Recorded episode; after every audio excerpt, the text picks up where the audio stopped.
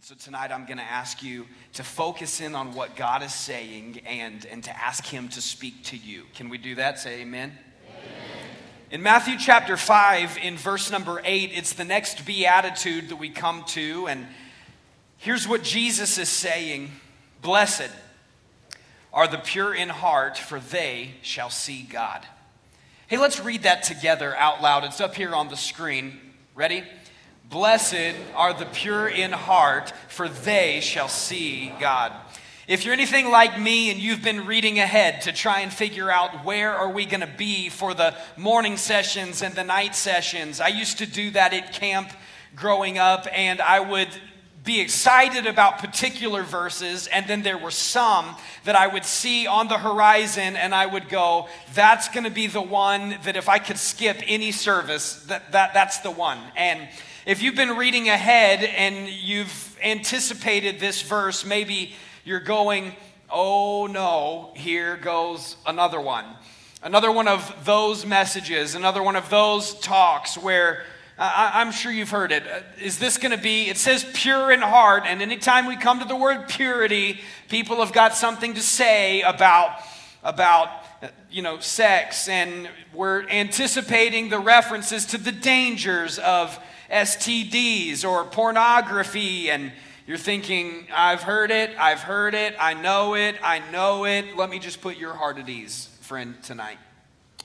I am not here to tell you what I think you ought to do or ought not to do with your body. In fact, I'm not even here to judge you by having a different standard than me. I'm not here to tell you what to think. It's been my goal this week, and I hope that it is our ongoing goal in ministry to teach you not just what to think, but how to think. And what Jesus thinks about particular subjects. And so tonight, I want to let you know that purity doesn't just equal sexual issues, it has such a deeper implication than that. And I'm here to call your attention to a letter written by a man named Matthew, where he's recording verbatim the words that were spoken by Jesus. And what you do with it is completely up to you. That's your choice. But I'm here to tell you that Matthew recorded this and Jesus spoke this for such a good reason. Now, Jesus said so many things that were never written down. We have no clue all of the conversations that Jesus would have had with his disciples. We have no idea every word that exited his lips during his 33 years on earth in a physical body. So when things are recorded that Jesus said, we'd better pay close attention to them because God said, of all of the things that Jesus is saying, these are some very important words. And Matthew, if he were standing here tonight, he would say, Oh my goodness, I learned so much from what Jesus didn't say, but I learned a lot from what Jesus did say, and this will change your life. But if we're going to understand why Matthew is recording all of this, I think it's important that we get to know Matthew a little bit. Let's get to know Matthew because this is not just a book. Matthew's a person and he followed Jesus. But when you understand his background, all of a sudden, some of the things that he says makes a whole lot more sense. So let's go to Matthew chapter 9. In Matthew chapter 9, we're hearing the story of when Matthew is being called by Jesus. And in verse number 9, as Jesus passed on from there, he saw a man called Matthew sitting at a tax booth. And he said to him, Follow me. And he rose up and followed him. Now, in the New Testament, you'll find Matthew referred to by a few different names Matthew, or in some cases, uh, Levi, um, tax collector, or sometimes referred to as a publican. Now, you got to know this about publicans or tax collectors they're corrupt Jews. They're people that are hated by their former friends and family. They're outcasts of their whole culture because they have been a traitor to the nation of Israel. They've joined the team of the Roman government, but worse than that, tax collectors were known for collecting from the population more than what was required, and everything that was extra they got to keep for themselves. One notable tax collector in the New Testament is named Zacchaeus. And he was hated because he's a traitor, but also because he was a thief. We find that when he comes to know Jesus, he can't even remember how much he stole from people. That's how much he stole. And so he's like, I'm going to pay back four times what I might have taken just to make sure that everything is good. And you got to know this about Matthew he's hated. He's not allowed to have dinner with his own blood relatives. He's hated by his former friends. When Jews passed by this Jew named Matthew, they would spit in his general direction. This is, this is a guy who's a tax collector. What's funny is, as you read the New Testament, you'll find that Jesus is getting accused of hanging out with the wrong crowd. But what's funny about that accusation is they'll go, Jesus is friends with sinners. Okay, who's a sinner? What's a sinner? Throw out, like, what, what, what's a sin? Give me a, a sin. Give me a really bad sin. Murder. Stealing. What's another one? Liar. Adultery. Molester. Yeah, the, we don't even we don't need to go on. I'm scared of how much deeper we would get if we kept the list going. But these are sinners, okay? Murderer, molester, and then they said Jesus hangs out with sinners and publicans. Tax collectors were so hated, they didn't even get to be lumped in with the murderers. They had their own category of sinner. And so when Jesus shows up on the scene and he looks at this tax collector and he says, Follow me, things are about to get interesting. You know, spending time with a tax collector could immediately ruin a good Jew's reputation. In fact, when Matthew throws a banquet for Jesus and his current disciples, we, I don't know whether he was trying to learn about who Jesus was and get to know him more, or whether he wanted to demonstrate his incredible wealth that he had accrued through his position. Not sure. I know one thing, though it didn't stop the Pharisees from questioning the company of Jesus and his disciples. In other words, they were guilty by association. So when they see Jesus with this guy named Matthew, they're like, Jesus is just as bad for even hanging out and eating with someone so awful as Matthew. So Jesus responds to the Pharisees' pointed fingers, and Matthew records verbatim what Jesus says in chapter 9, verse 12. Because Jesus' response would have blown Matthew's mind and angered everyone who was listening. He's being called out by the religious people. He's being called out for being with Matthew. And so all ears are on Jesus, all eyes fixed on Jesus. How is he going to defend his choice in dinner companions when Jesus says, Those who are well have no need of a physician, but those who are sick. And then he looks at the Pharisees and he says a phrase that I want to explain to you. Go and learn what this means. I desire mercy, not sacrifice, for I came not to call the righteous, but the sinners. Jesus here is quoting at the end of verse number 13, he's quoting an Old Testament passage from the book uh, of the prophet of Hosea. And so when Jesus looks at the Pharisees, they're like the the, the church leaders, if you will, when he looks at them and he says, Hey, go learn what this means, and then he quotes the Old Testament, it would be like me looking at, you know, Kobe Bryant and being like, Hey, why don't you go learn how to play some basketball? And he's going to look at me and be like, Excuse me? It, it, it would be like me, me looking at Peyton Manning and going, Hey, come here, bud. I, when I was in high school, um, I, my first job was working for a, company that, that Peyton Manning and a few of the Indianapolis Colts owned. And so I met those guys. And let me just tell you one thing that I never said to them was, You guys need to go learn how to play football. It would be like an insult. It would be like if you showed up at church on Sunday and you looked at your pastor and you're like, hey, why don't you go learn the Bible? Better not. Right, Pastor Monroe?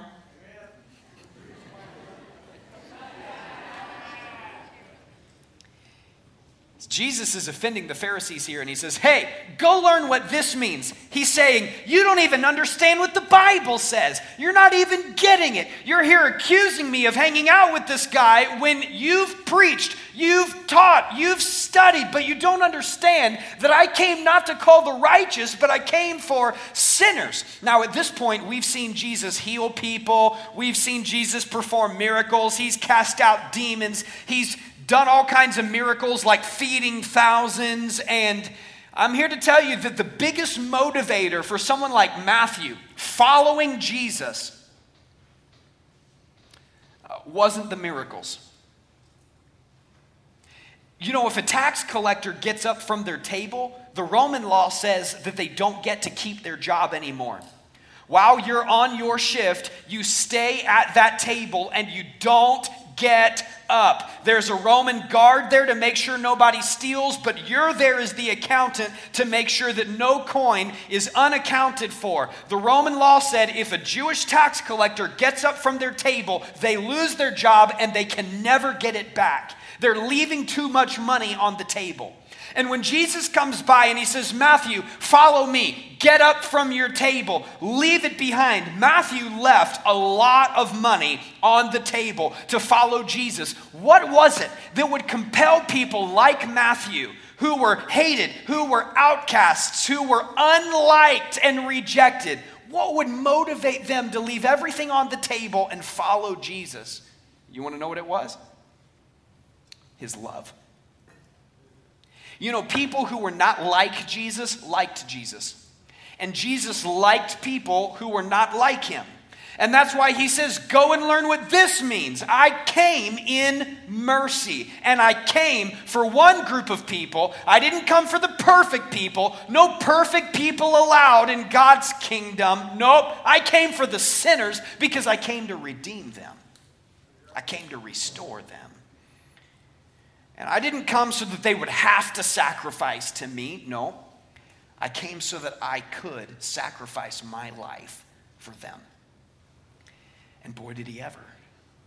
In fact, you can read Matthew's detailed, educated description and depiction of how they took Jesus' life in Matthew chapter 27. How they stripped him, how they plucked his beard, how they beat him, how they whipped him, how they put a crown of thorns in his head and shoved it down to the blood rolled out, how they crucified him. Dead three days and three nights. He who knew no sin was crucified along the street like a common criminal. This perfect, compassionate, generous, loving man named Jesus, albeit Matthew would say at this point, we're wondering if he wasn't crazy um, we didn't know what to do. If Matthew was on this platform tonight telling you the story, he would be honest enough, I'm sure, to say, We were terrified. And we thought that the people who killed Jesus were coming for us next.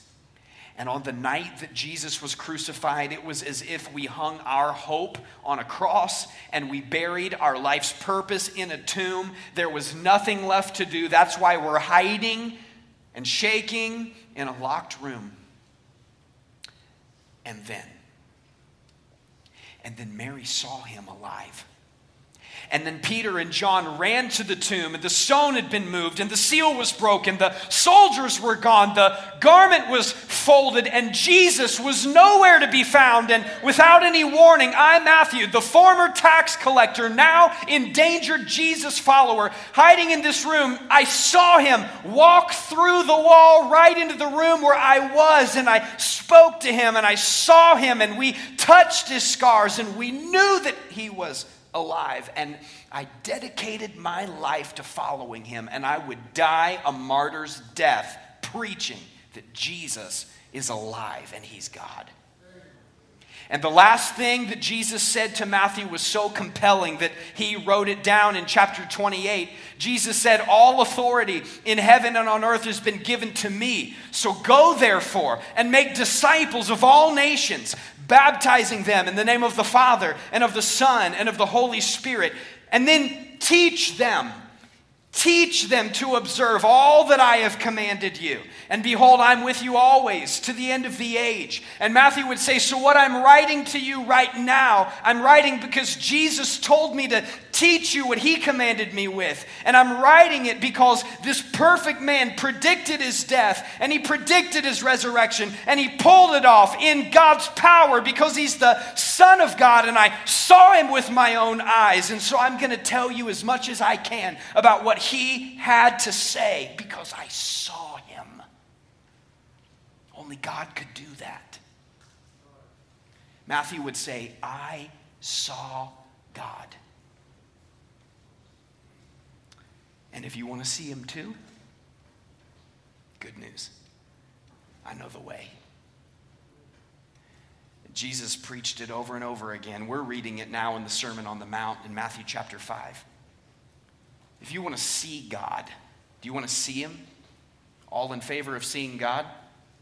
Yeah. Matthew said, here's the roadmap. It's true. I think you'll find it interesting. Matthew 5, verse number 8, we've read it. Blessed are the pure in heart, for they shall see God. Now, this week we've talked about how blessed this word makarios, it translates happy. But it's not happiness like the world describes happiness. This is happy with a self contained power source and secret that it can only be truly known and found and experienced in Christ. Happiness can only truly be known in Christ. And I want to be happy. Uh, all in favor of being happy, say amen. We want to be happy, but here's the thing everyone wants to be happy. Even your unsaved friends really want to be happy. And that's why they're turning to things like sex, because sex makes me happy, or so I think. They think that porn makes them happy. You think that uh, indulging in that substance makes you happy. You think that filling your mind with inappropriate fantasy will make you happy. You think that dressing in such a way to get the attention of another person is going to make you happy. You think that posting photos online to make people look at you is going to make you happy. You think that using that type of language like cursing and insults and sarcasm and rudeness and gossip, you think that's going to make you happy. And I could go on and on until I hit every everyone in the room, but I don't need to do the Holy Spirit's job. The truth of the matter is, you already know the thing to which you cling because pleasure is your king. There's a thing in your life that you're clinging to, and you're proving that you don't want Christ's happiness. What you really want is a hit of pleasure. And Jesus says, What I have to offer is so much better. Do you want to be happy? If you'll be honest with yourself, none of those things have ever lasted. None of them have ever been effective. And like Matthew the tax collector, you're living a life that's filled with things, but it's unfulfilled. You're unsatisfied. And we, like Matthew was a traitor against his own country, we're traitors against our own happiness. And we're enemies of our own joy because ain't nobody gonna tell me what to do. And ain't nobody gonna make my decisions. And if I wanna do it, I'm doing it because I'm in control of my own life. But, friend, tonight, let's just get real that after that release and after that post and after that preview and after that scroll and after that encounter and after that joke and after that movie, the pleasure is fleeting and happiness is nowhere to be found. And people are saying it. You've said it this week in your small groups. I just can't hold on to happiness no matter how much I try. And so I keep going back to the same sin over and over and darker and darker and deeper and deeper. And I want to be happy, but Every time this satisfies a little less and a little less and a little less. And so maybe you're here because your parents made you or a friend tricked you, or maybe you've got to keep up the religious show that you put on on the outside. But I know one thing is true no matter what brought you here, the truth of the matter is we want, we need. It is the desperate desire of every human being to know God and to see God. And maybe you're wondering if He's real and if he works. And so, friend, good news. We can talk to Matthew about this and we can say, Matthew, you were a sinner, the worst kind. People hated you and, and, and you were an outcast, but, but Jesus saw you and you saw him and it changed your life forever. So, Matthew, Matthew, can you help me? And he would say, Yes. Let me tell you what Jesus said Blessed are the pure in heart for they shall see God. Note takers, write this down. You've got to know that purity has one goal seeing God. Seeing God is the ultimate goal of being pure. Because if purity for you or if holiness is this rule book, it's a checklist, it's a religious thing that you do, but your heart is not pure, uh, Jesus said over and over in the Sermon on the Mount, he, he said, You heard it said, but I say unto you. So let me just reaffirm what Jesus said. You've heard it said that well, you have to actually do something physically to be impure. But Jesus said, Nope, you can do something mentally and be impure in the sight of God. I mentioned this the other day, and I want to just explain it a little further. Notice it says, Blessed are the pure in heart, not blessed are the virgins. Good thing, because some of us in the room would have to admit, oh, I, I lost my virginity.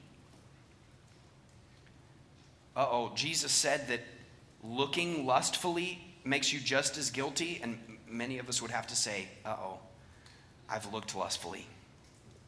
I've sinfully tainted my story. So, so um, does that mean I can't see God? I, I, I want you to know, hey, religious friend that's like, oh, I've never done that. Virginity does not guarantee purity, they're not one and the same. That's why Jesus said, Blessed are the pure in heart, for they shall see God. Hey, friend, you might have lost your virginity, and I'm, I'm sorry about that sinful choice but you can recapture purity. You can recapture pure in heart. Well, hey, Matthew, what was it like? What does it mean to see God? Well, let me just tell you what it means to see God. It doesn't mean that God's just going to walk in this room and we're going to see him. It means a few things. First of all, it means encountering his presence. What does it mean to see God? Well, you'll encounter his presence. At the close of a class in school, if your teacher says to you, Hey, can I see you for a second? They're not saying, Can I see your Instagram?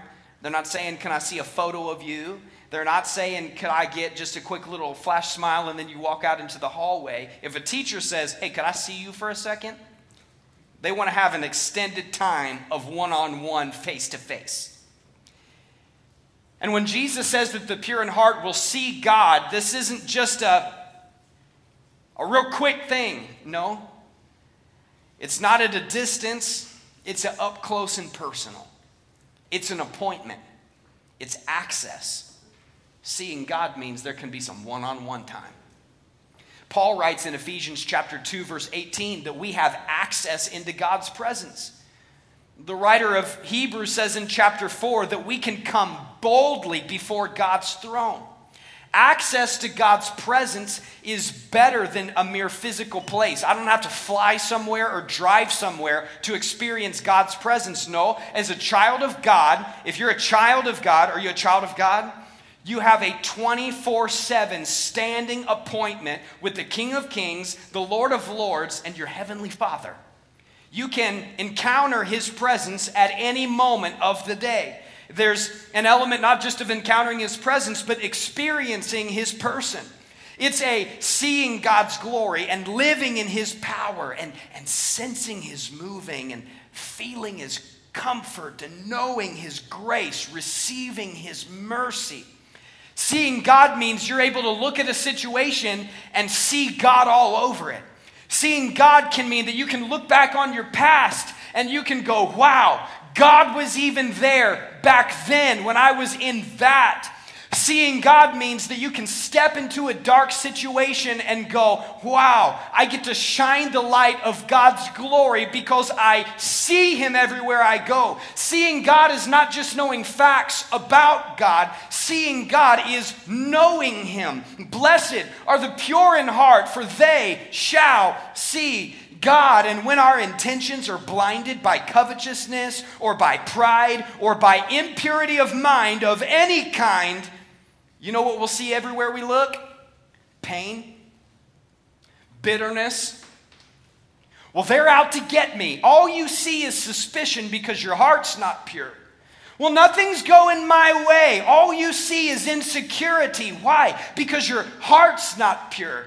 I'm worried about what's going to happen. I'm fearful. I'm afraid. You're seeing those things because your heart's not pure. The pure in heart will see God. Oh, there's an eternality to seeing God that we'll get to in a moment. But I just want you to know that while you're alive on this earth, if your heart is not pure, you'll see everything but God. But when your heart is pure, you won't be able to help but see God.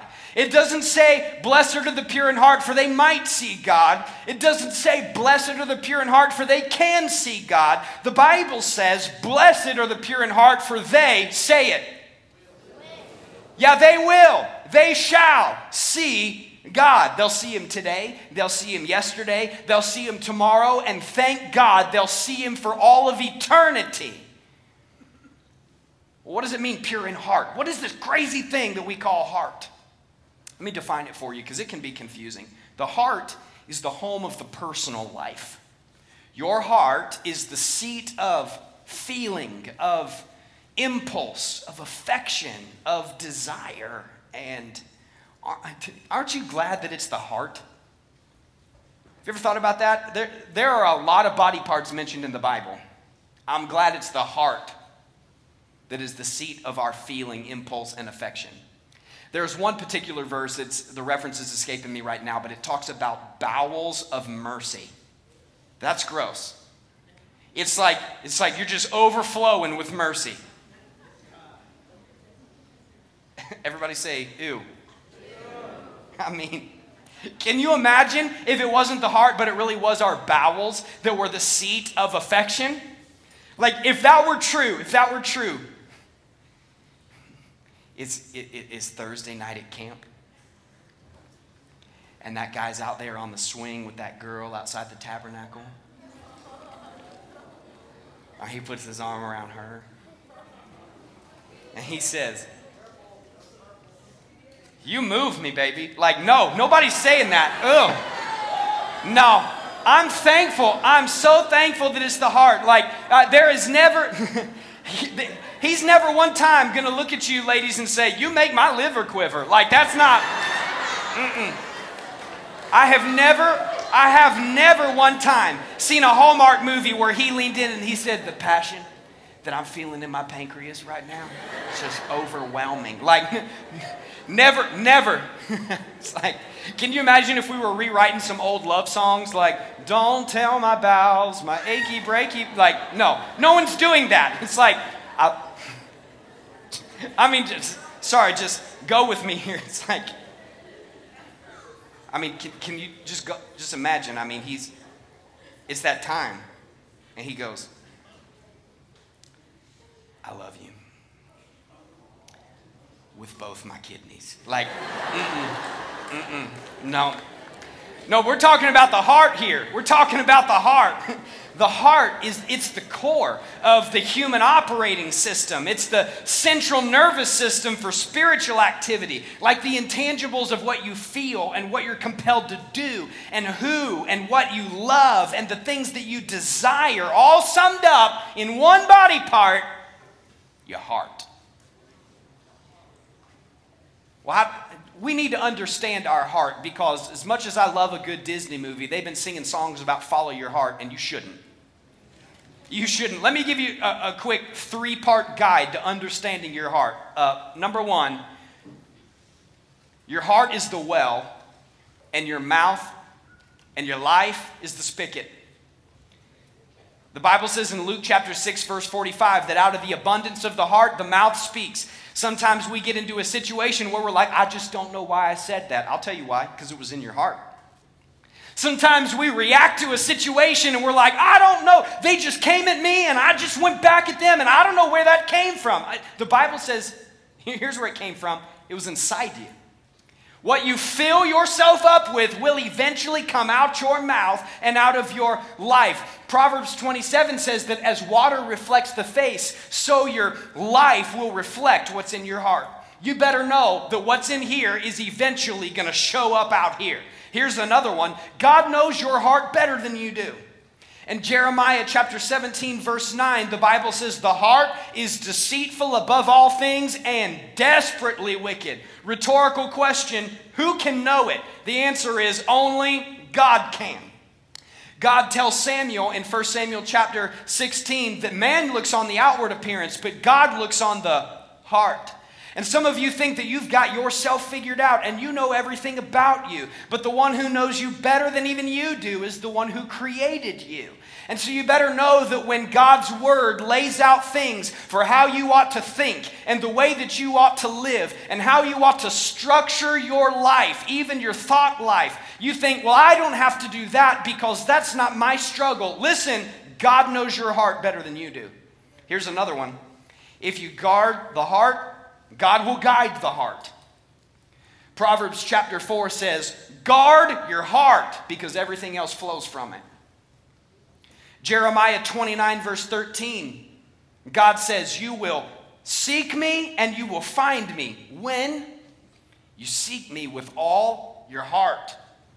I'm here to tell you that you'd better guard your heart because there's a world out there that wants to fill your eyes and ears with information that will trickle all the way down to your heart. And you better guard it against those things. That's why in Ephesians 6, we're to put on the breastplate of righteousness. We talked this morning about how righteousness is right with God. You'd better make sure that you're right with God because when you're right with God and the enemy tries to come at your heart with sinful things, it will be deflected. But, friend, if you're not guarding your heart, I'm telling you, God's not guiding it. Well, what, what, what do I do about that, Pastor? Because, like Proverbs 20 says, who can say that I made my heart pure and I'm clean from my sin? It's, again, rhetorical question. No one can do that themselves. You can't clean your own heart. You can't. You can't do it by yourself. But Titus chapter 2 says that God is going to purify for himself a people for his own possession who are zealous for good works. Acts 15, verse 9 says that God cleans hearts by faith. So I want you to know this. Without purity, you can't see God. If your heart's not pure, you can't see God. But in order to know pure of heart, in order to find pure of heart, in order to see some restoration in your heart and let God make it pure again, here's how seek Him with all that's quite a bit at stake there. Pure, what, what's pure? Pure is pretty self explanatory. It's clean, it's unsoiled. In this context, it could translate clean morally, or free from guilt, or sincere. But Paul goes ahead in Ephesians chapter 5 and he lays it out plainly. In Ephesians 5, verse number 5, Paul says, you may be sure of this. Now, when Paul says this is a for sure thing, we better lean in. So we're all leaning in. Everyone who is sexually immoral or impure, or who is covetous, that is, an idolater. So we're talking about sexually impure, mentally and emotionally impure. Paul says you can be sure of one thing he has no inheritance in the kingdom of Christ and God. You want to know what's at stake? The cost of impurity is hell. The cost of impurity is hell. Blessed are the pure in heart, for they shall see God. Cursed are the impure of heart, for they will see hell. I'm here to tell you. That's what God says in His Word. And with all of that at stake, you've got to be wondering how can I live in purity then? How can I? I want to see God. What does it mean to live a life that's pure? I don't want to just see God in heaven one day. I want to see God in the day I'm living in right now. I want to see God tomorrow when I go home. I want to see God. I don't want to just see God at camp once a year. I don't want to just see God at church on Sunday. I want to see God like Matthew saw God. I want to see God like Jesus said I could see him. How do I live in purity? Paul answers it. Ephesians 5, verse number 15. He says, Look carefully then how you walk, not as unwise, but as wise, making the best use of the time because the days are evil. Therefore, do not be foolish, but what's the opposite of foolish? Paul says, understand what the will of the Lord is. And don't get drunk with wine, for that's debauchery. When you drink and you get drunk with wine, it makes you do all kinds of crazy things. Instead, here's the opposite of that be filled with the Spirit, addressing one another in psalms and hymns and spiritual songs, singing and making melody to the Lord with your heart. Just like drunkenness causes people to unprompted burst out into songs or laughter, likewise, being filled with the Holy Spirit will cause you to unprompted burst out into songs and happiness. Verse 20, giving thanks always for everything to God the Father in the name of our Lord Jesus Christ. Right here, Paul lays out three steps toward purity, and you're going to want to write them down. How can I be pure? Three steps. Number one, by filling my mind with the wisdom of God. Right here in verse number 15, look how you walk, not as unwise, but as wise. I ought to fill my mind with the wisdom of God. If you're filling your mind with unclean things, I'm here to tell you there is no garbage disposal for the brain. Once it's in there, it's staying in there. So be careful what you put in there. Have you ever stopped to think about what you think about? Have you ever paused to just consider where it is that you let your mind wander whenever it's idle? You want to be pure?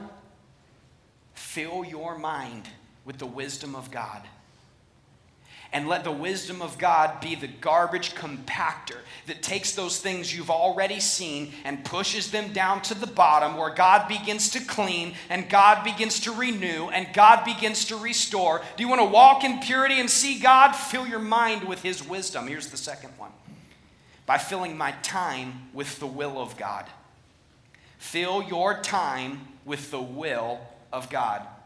Well, what is God's will for my life? Let me just go on record tonight as saying the will of God is the Word of God. You want to know what God's will is for your life in 10 years? The Bible's so clear. Do you want to know what your life's going to look like in 10 years? Do you want to walk in God's will in 10 years? You want to be in God's will 10 years from now? You want to 10 years from now? Let me tell you what to do. Right now, do what God says do today. Proverbs 3 5 and 6 Trust in the Lord with all thine heart and lean not to thine own understanding. But in all thy ways acknowledge him, and he will direct your paths. He'll make your paths straight. And if you want to walk in purity, you've wasted time doing all manner of other things. But let me just ask you does your screen time report match your scripture time report? Or have you spent 90% more time, maybe 100% more time, scrolling aimlessly and never spending time in God's Word? The will of God is the Word of God. And let me just ask you have you spent as much time serving the kingdom of God as you've spent serving your selfish interests? Do you take as much time preparing to serve God with excellence as you do preparing your makeup in the morning, or preparing your next meal, or preparing for the game that you're going to play? I'm here to tell you if you want to walk in purity, you'd better fill your time with the will of God, because if you don't fill it with God's will, I'll tell you what, Satan will fill it with his. I want to see God. And in order to see Him, I have to seek Him. Occupy your time with God's will. And here's the last one submit your emotions to the Holy Spirit's control. Submit your emotions to the Holy Spirit's control. I, have harped on it this week for a reason. We're living in a time where we've been given excuse after excuse, and they're easy to find. People are saying, well, the reason that you do that is because you're an Enneagram number four. Well, the reason you do that is because your parents did. The reason you do that is because you grew up on this street. The, no. No, you get to make your own choices every day. And you may battle particular proclivities that you inherited from your surroundings, but I'm here to say that it may look like we're surrounded by all manner of sin, but we can be surrounded by His Holy Spirit when we submit our thought and our mind and our emotion to the Holy Spirit's control. Some of you to anger to control you, and your heart's not pure. And some of you allow lust to control you and your heart's not pure. And some of you allow anxiety and depression to control you. And God says, I've got the answer. Ready? Spend some time hearing from me and talking to me. Well, Paul, Matthew, Jesus, that doesn't sound easy. What's not? So, Matthew, was it worth it to leave all that money to follow the master? Was it worth it to leave the status and the pleasure? Matthew would say, I'm literally dying to tell you that I saw God and you can too. If you're willing to table your own desires and pursue God's. Friend, tonight, are you willing to lay your identity, skeletons and all, on the table and then leave it there to follow Jesus? Never to return. You know, Matthew trusted Jesus with all of his heart, his desires, his feelings, his affections. And he stopped leaning on his own understanding and started learning to trust God's word. He acknowledged Jesus in his ways, and Jesus directed his steps. Blessed are the pure in heart, for they shall see God. Hebrews 12, verse 14 says, Strive for the holiness without which no one will see the Lord. I'm here to say that God wants you to be holy, He wants you to live purely so that you can see Him so that in the darkest situation you can see him there. And so that when you look into the future where everyone else is filled with worry, doubts, fears, and anxieties, you can say, I'm going to seek God. And one day, whether sickness or old age finds you on your deathbed where other people are filled with worry, you can say, Oh, this is the best. Because in just a few moments, I'll be seeing it's going to be great. Every head bowed and every eye closed in the room tonight. Two types of people in the room, two very clear questions. Number one, has Jesus ever made your heart pure? You can't do it on your own. Have you trusted him? Friend, can I just ask you, has there been a time where you asked Jesus to come into your heart and save you. Have you done that? Have you trusted Him? Are you saved? Are you? Hey, if you're in the room tonight and you'd say, Pastor John, I'm not saved. If I were to die tonight, I don't know that I would see God. And when I look around, all I see is pain and stress and problems and sin. There's never been one time where I saw God, and I want that. Tonight, the Holy Spirit has been speaking to me. I just, I can't get away from it. I've, I've just got this feeling that must be from God. I need to be saved. Is that you? Would you slip up your hand around the room? Raise it high. This is the last night. Don't miss this opportunity to lift it. Hold, hey, leave it up there. Raise it high. This is a bold declaration you're making an admission of bankruptcy and asking Jesus to do something, and your youth pastors are taking note because they can't wait to show you from God's word how you can see God. Thank you.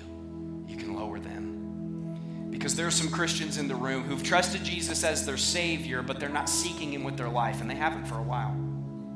You're sitting here tonight, and the truth of the matter is when you look around, you see everything but God because your heart's not pure. You filled your mind and your emotions with things that are the opposite of Scripture, and tonight the Holy Spirit's been reminding you of what they are. He's been saying, You need to leave that on the table. You need to leave this on the table. You need to leave them on the table and follow me. Is your heart pure? Would you be honest enough to say um, before God tonight, hey, Pastor John, I've got some impurity in my heart, and the Holy Spirit's been speaking to me tonight. Some things I need to leave on the table to follow Jesus. Would you lift up your hand boldly tonight? Hands all over the room. Thank God for your honesty. Thank you. Thank you. Keep them raised high. In fact, I want to ask you to raise both of them just as an act of surrender in this moment as I pray for you. We're raising both hands and we're saying, Father, tonight our hands are lifted in surrender. We, we give up. We've been trying to do our own thing and make our own decisions and go our own way, and we keep failing. And we, we're raising our hands in surrender tonight, saying, God, we give our life to you. Lord, would you purify our hearts and our minds and fill us with your Holy Spirit? Lord, we want to follow you, and we're willing tonight. Lord, our hands are raised because tonight we're committing to speak with one of our youth leaders and say, Here's what's in my heart, and tonight I'm leaving it on the table. Help me never go back. Lord, thank you for the promise that if we would let you purify our heart, if we would seek you with our heart, we would find you, that we would see you. God, we can't wait to see you. It's in Jesus' name.